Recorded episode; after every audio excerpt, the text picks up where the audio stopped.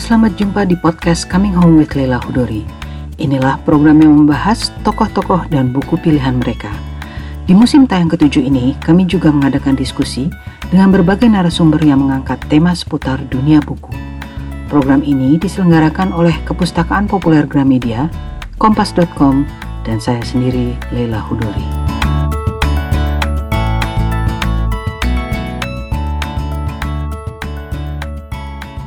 Raffilus telah mati dua kali. Kemarin dia mati. Hari ini tanpa pernah hidup kembali dia mati lagi. Padahal semenjak bertemu dengan dia untuk kali pertama beberapa bulan lalu, saya mendapat kesan dia tidak akan mati. Andai kata tumbang, paling-paling dia hanya akan berkarat. Inilah sebuah pembukaan novel berjudul Raffilus, salah satu karya Budi Dharma yang pertama kali diterbitkan Balai Pustaka tahun 1988. Seperti juga karya-karya sebelumnya, seperti kumpulan cerpen orang-orang Bloomington yang diterbitkan 1981 dan Olenka 1983, novel Raffilus adalah salah satu prosa Budi Dharma yang menjungkir balikan dunia. Kelebihan dari berbagai ceritanya, Budi Dharma si pencerita ulung ini selalu menampilkan tokoh-tokoh utama atau tokoh pendukung yang tak mudah hilang dari benak pembacanya. Olenka Van Ramon, kritikus Adinan, Yorik Ores, Nyonya Eberhard, Nyonya Talis, Raffilus Pawestri. Begitu banyak tokoh, begitu banyak cerita dalam karya-karya Budi Dharma. Begitu banyak pujian dan penghargaan termasuk Sea Right Awards tahun 1984 untuk berbagai hal yang baru yang dia temukan di dalam sastra Indonesia. Lahir di Rembang 1937 dan wafat Agustus tahun ini, Budi Dharma mengabdikan hidupnya dalam dunia akademis dan sastra. Karya-karyanya yang terkemuka selain fiksi seperti Orang-orang Bloomington, Olenka, Raffilus, dan Nyonya Talis, ada beberapa kumpulan esainya antara lain Soliloquy yang diterbitkan Gramedia Pustaka Utama dan Harmonium. Podcast Coming Home with Leila Hudori berjudul In Memoriam Budi Dharma akan menampilkan nukilan dari dua karyanya berjudul Olenka dan Orang-orang Bloomington. Kedua karyanya ini diterbitkan ulang oleh Naura kelompok penerbit Mizan.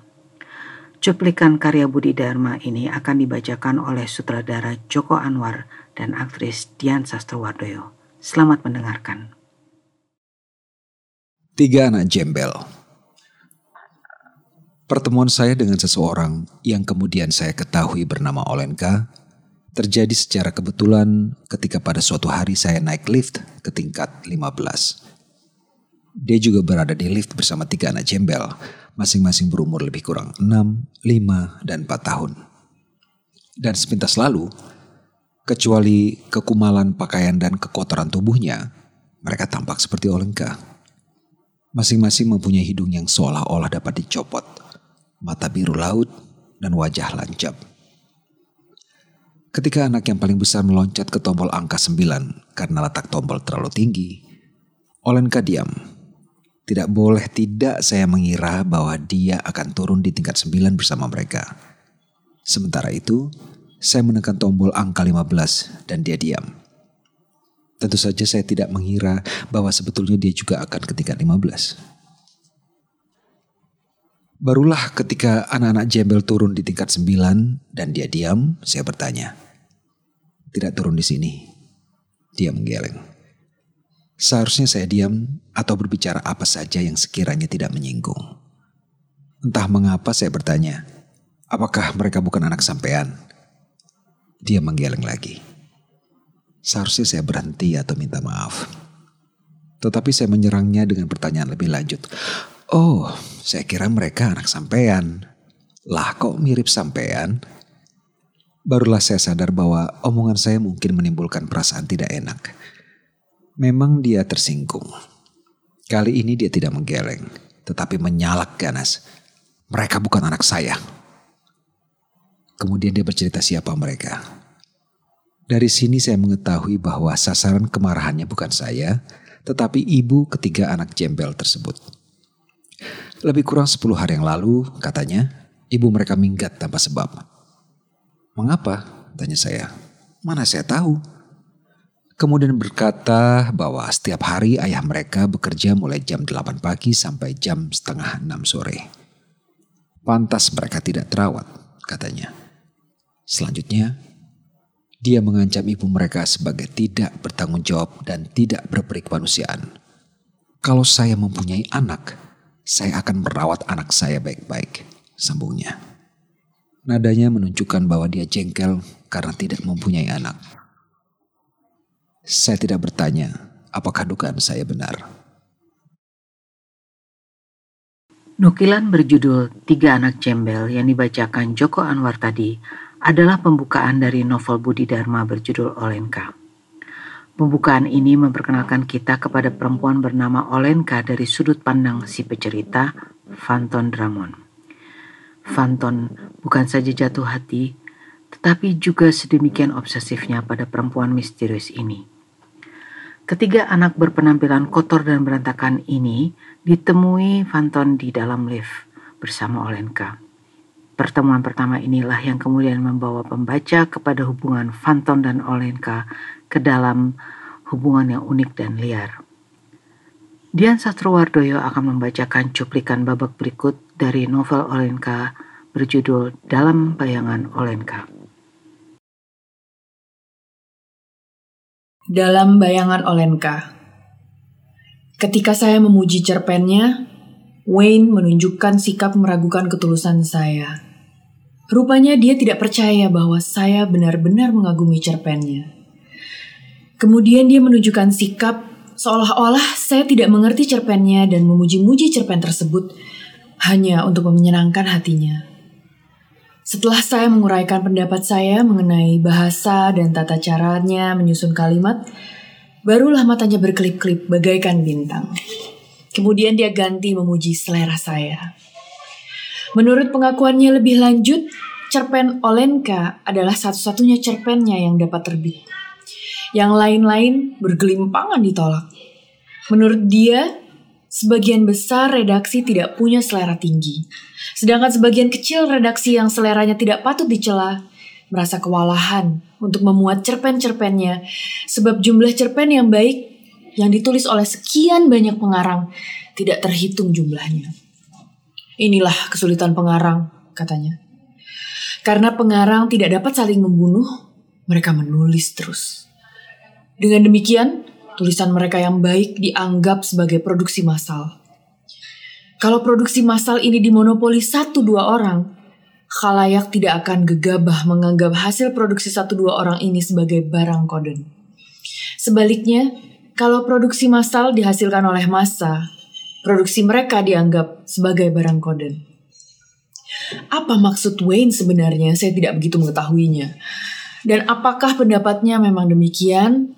Atau dia salah ucap seperti halnya ketika dia mengatakan amplop yang seharusnya surat? Saya tidak begitu paham.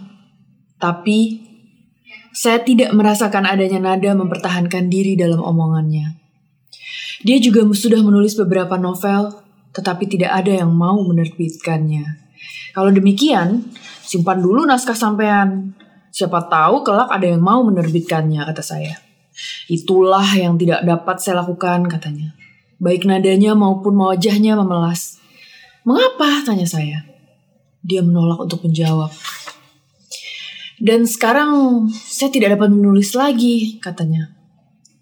Saya tidak tahu apa maksudnya, Sementara itu, dia tidak mau menjelaskan apakah bakatnya sudah surut, ataukah semangatnya lungkrah, ataukah ada hal lain yang merantai tangannya. Budi Dharma Olenka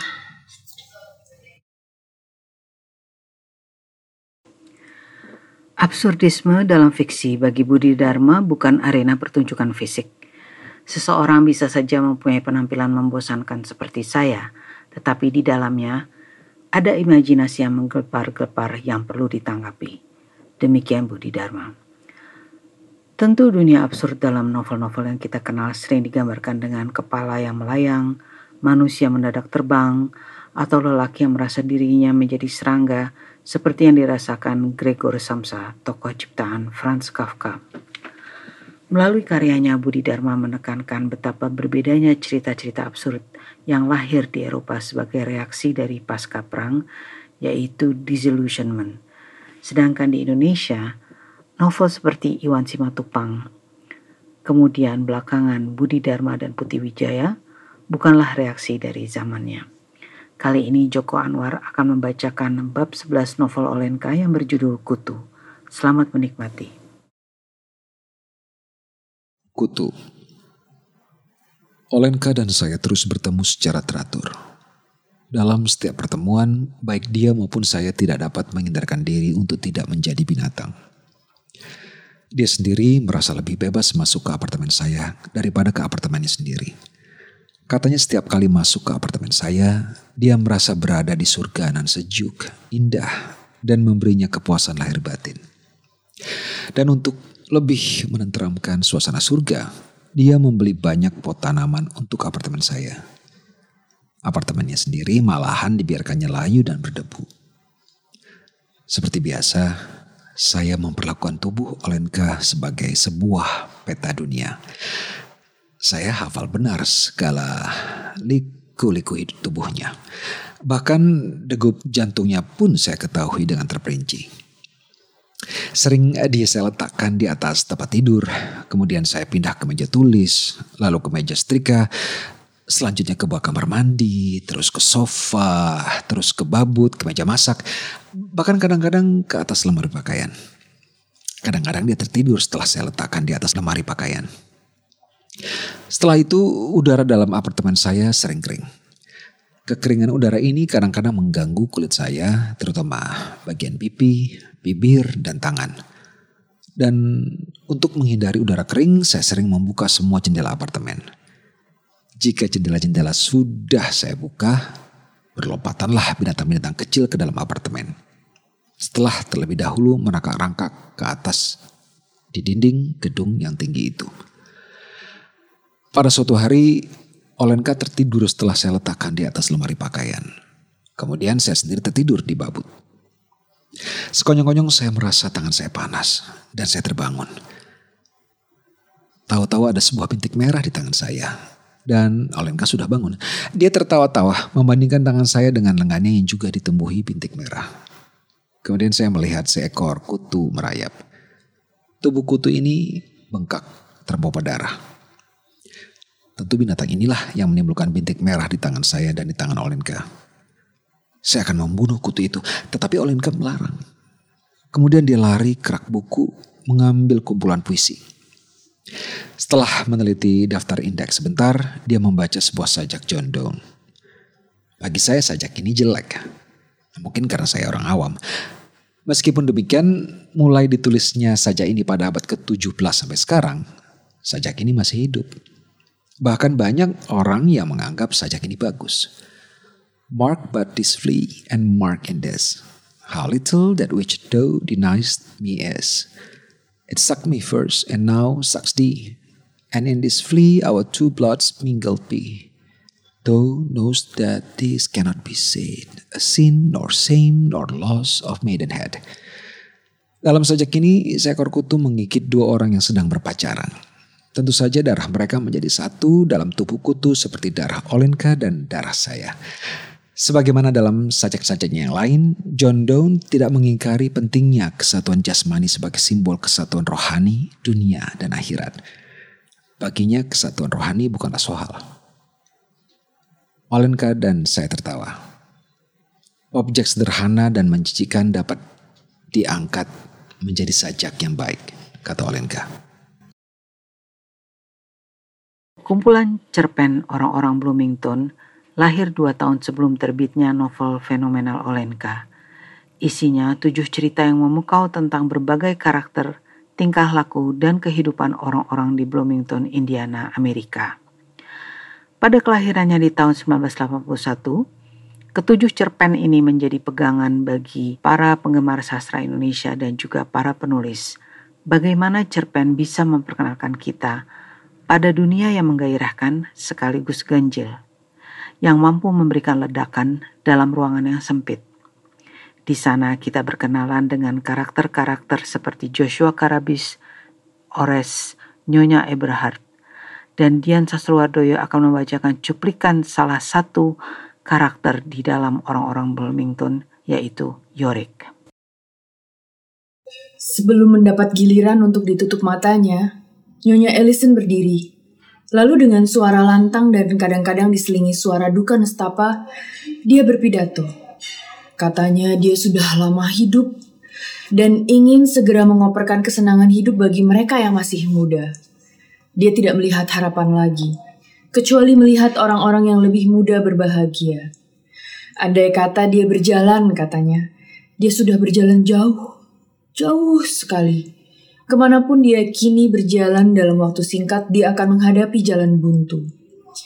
Janganlah orang terlalu memikirkan diri saya, katanya. Toh, sebentar lagi saya sudah tidak ada gunanya. Pada waktu mendengarkan pidatonya, sebetulnya saya ingin mendengar sedikit pengalaman masa kanak-kanaknya. Siapa orang tuanya, siapa pengasuhnya, apa pekerjaan suaminya, dan sebagainya. Saya berkesimpulan bahwa masa lampau baginya sudah tidak ada lagi gunanya, dan dia tidak suka mengingat masa lampau. Saya juga berkesimpulan bahwa orang-orang yang sudah tidak ada baginya juga sudah tidak berguna lagi. Karena itu, dia tidak suka mengungkit mereka. Saya juga berkesimpulan bahwa dia tidak senang mengingatkan masa lampau orang lain. Ketika mata Nyonya Ellison sudah ditutup, semua orang terpingkal-pingkal. Nyonya Ellison sendiri terpa, tertawa terpingkal-pingkal. Saya tidak pernah melihat dia tertawa seperti itu sebelumnya. Ketika dia diarak mengelilingi ruangan, semua orang bertepuk-tepuk mengiringi langkah kakinya. Nyonya Ellison sendiri berjalan dengan tegap bagaikan berbaris. Ini di luar dugaan saya. Entah mengapa dia menolak untuk dibawa ke meja, tapi ingin terus berbaris mengelilingi ruangan. Tepuk tangan semakin keras, iramanya makin cepat, dan Nyonya Ellison berjalan makin tegap, dan langkahnya makin cepat. Lalu dia menolak untuk didekati. Dia ingin berjalan sendiri tanpa dibimbing. Beberapa orang menyatakan tidak setuju, tapi dia tetap bersikeras. Maka semua orang berdiri di dekat kursi masing-masing sambil bertepuk tangan. Yang terjadi selanjutnya mengherankan saya dan orang-orang lain. Dia berjalan mengitari pilar, mengitari meja, naik ke tangga, turun lagi, belok ke kanan, berbelok ke kiri mengitari meja, kemudian berjalan di antara kursi-kursi. Semua dilakukan dengan sigap, tanpa kekeliruan, seolah matanya tidak ditutup. Semua dilakukannya tanpa ragu-ragu, seolah dia tahu dengan target apa yang ada di sekelilingnya. Sekonyong-konyong, Matthew mengambil gitar kemudian menyanyi. Hei, Nyonya Elisi, kami cinta padamu. Hei Nyonya Elisi, panjangkanlah umurmu. Hei Nyonya Elisi, jangan sungkan menari dan lain-lain mengikut menyanyi keras. Lalu Nyonya Ellison melompat-lompat lagi bagaikan kuda rodeo mengelilingi ruangan. Kemudian hanya beberapa orang saja yang sanggup menyanyi sedangkan yang lain tertawa terpingkal-pingkal. Harrison tertawa terbongkok-bongkok sambil menambur-nambur perutnya. Karena perutnya gendut, Seolah saya mendengar suara orang memalu-malu genderang. Bang, bung, bang, bung, bung, bang, bung, bang, bung, bang, bung, dan seterusnya. Rupanya istrinya juga mendengar suara yang sama dari perut suaminya karena itu tanpa sungkan dia menjambak rambut suaminya. Suaminya tertawa makin keras, istrinya sendiri tertawa makin keras, yang lain menyanyi makin keras, dan Nyonya Ellison makin binal melompat ke sana dan ke sini. Halo, saya Lela Hudori, host dari podcast Coming Home with Lela Hudori. Penerbit Kepustakaan Populer Gramedia mempunyai beberapa rekomendasi buku. Yang pertama adalah novel Tri Surya yang diterjemahkan dari Three Body Problem karya Liu Cixin. Novel yang diterjemahkan oleh Oni Suryaman ini sudah kami bahas di dalam podcast ini di musim tayang kelima. Bagian kedua dari trilogi yang berjudul Dark Forest akan terbit terjemahannya menjadi belantara di bulan Desember nanti. Karena itu, bagi Anda yang belum membacanya, nikmatilah petualangan sci-fi karya Liu Cixin yang pernah memenangkan Hugo Awards ini sebelum nanti memasuki buku kedua.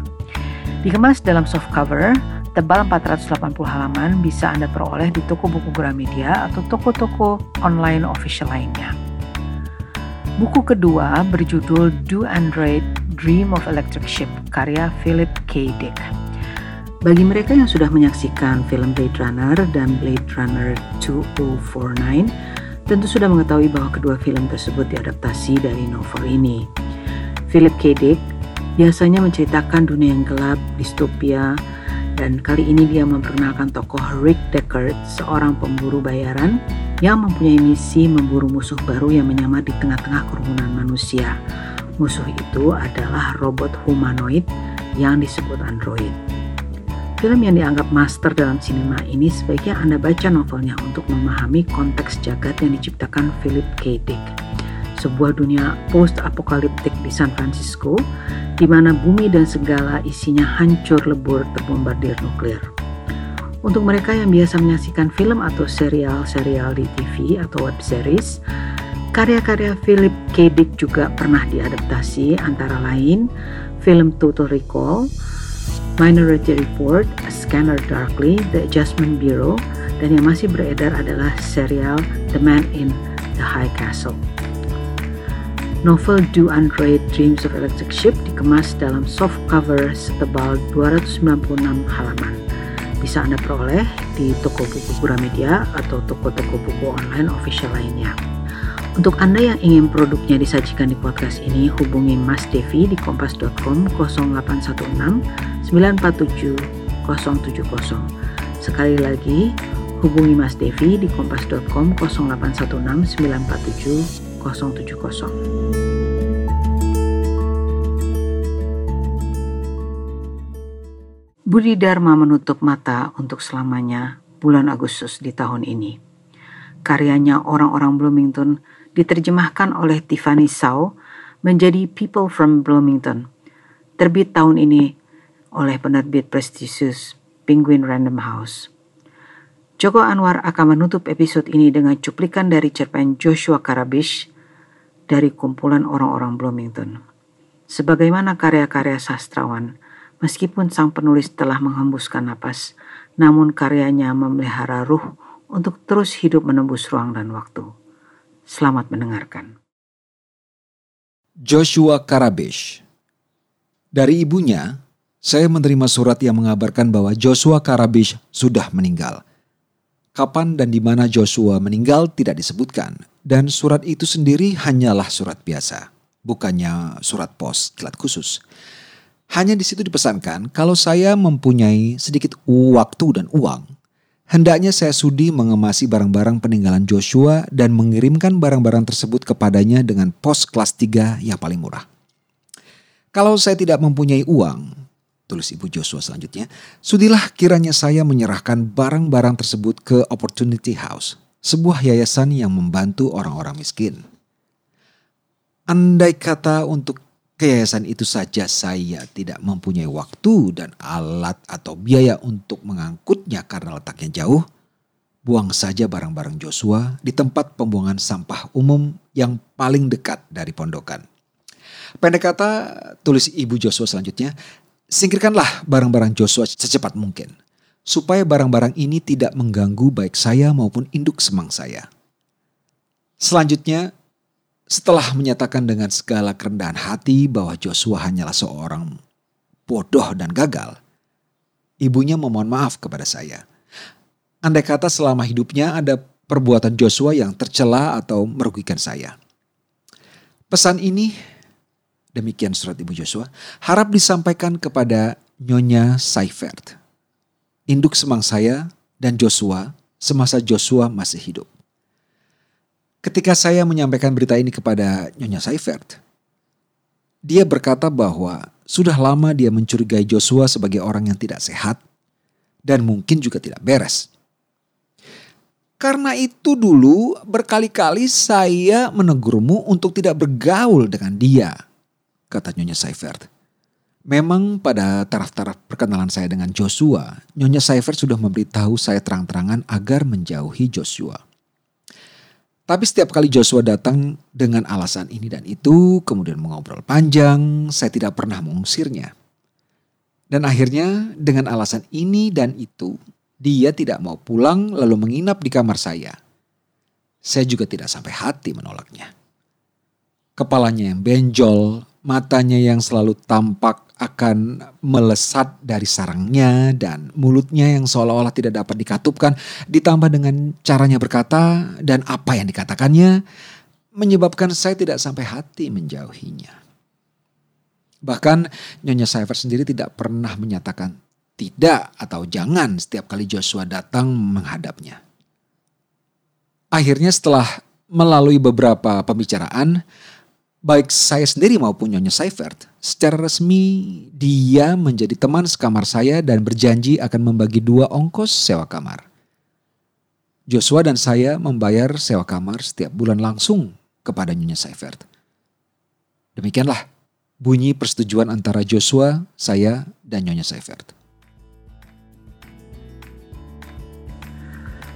Terima kasih Anda telah mendengarkan episode In Memoriam Budi Dharma Semoga Anda menikmati cuplikan ini dengan meneruskannya membaca karya-karyanya.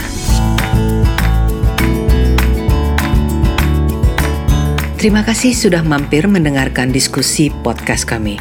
Jangan lupa tekan subscribe atau follow di mana pun kamu mendengarkan acara ini.